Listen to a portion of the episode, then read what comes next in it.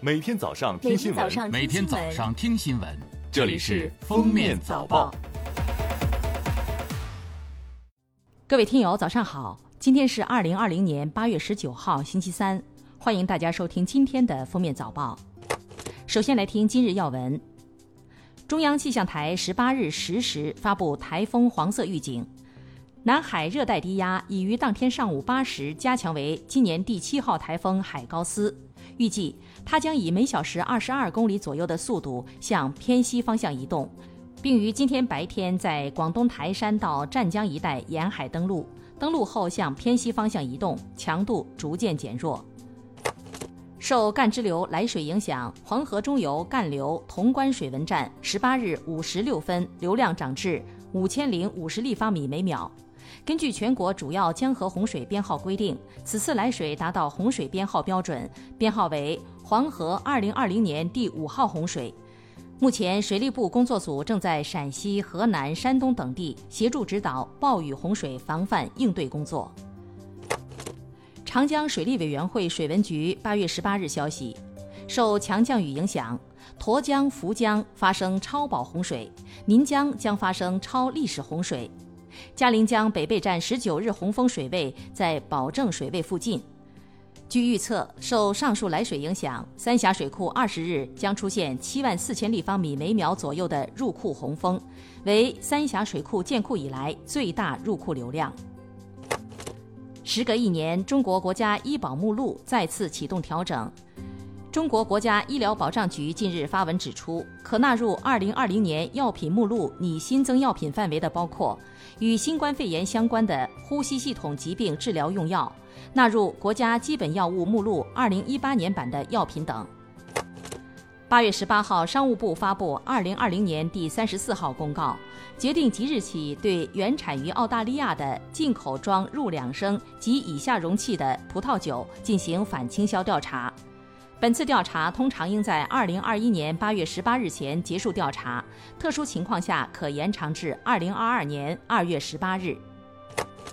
来看热点事件：十八日，个人大病求助互联网服务平台爱心筹、轻松筹、水滴筹、三六零大病筹共同签署《个人大病求助互联网服务平台自律倡议书》和《个人大病求助互联网服务平台自律公约二点零版》。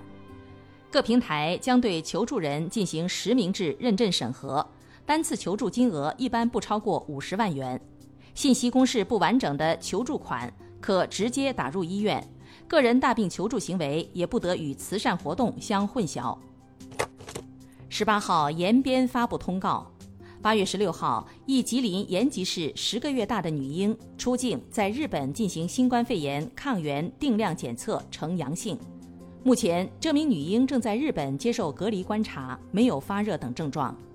这名女婴和她的母亲于二零一九年十二月从日本返回延吉市，期间没有旅行史及新冠肺炎病例接触史。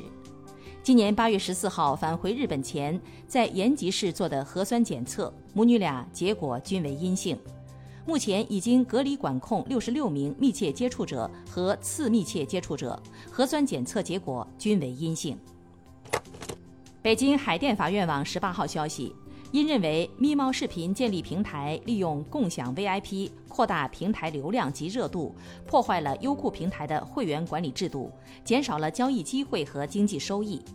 优酷公司以不正当竞争纠纷为由，将咪猫视频运营商北京点我网络技术有限公司诉至法院，要求立即停止不正当竞争行为，赔偿经济损失及合理支出一百九十万元。格尔木市交警部门在 G 三幺五国道网红 U 型公路加强了巡逻管控，并在景点及违法地点设置了警示牌，违规者不但要扣三分，还要罚款两百元。青海省海西州格尔木市官方表示，三幺五国道其功能与作用仅在于交通运输，而不是供游客拍照游玩。游客扎堆儿只会造成干扰和负担，甚至还会带来生命危险。四川乐山岷江大渡河青衣江水位暴涨，十八日中午，洪水已淹至乐山大佛脚趾，这是新中国成立以来乐山大佛首次被洪水淹至脚趾。另外，乐山城区多条道路被淹，各相关部门正在全力抢险。气象部门预测，乐山的降雨将持续到本周四。八月十八日，受上游来水影响，长江、嘉陵江、重庆中心城区段多个水文站点水位已超保证水位。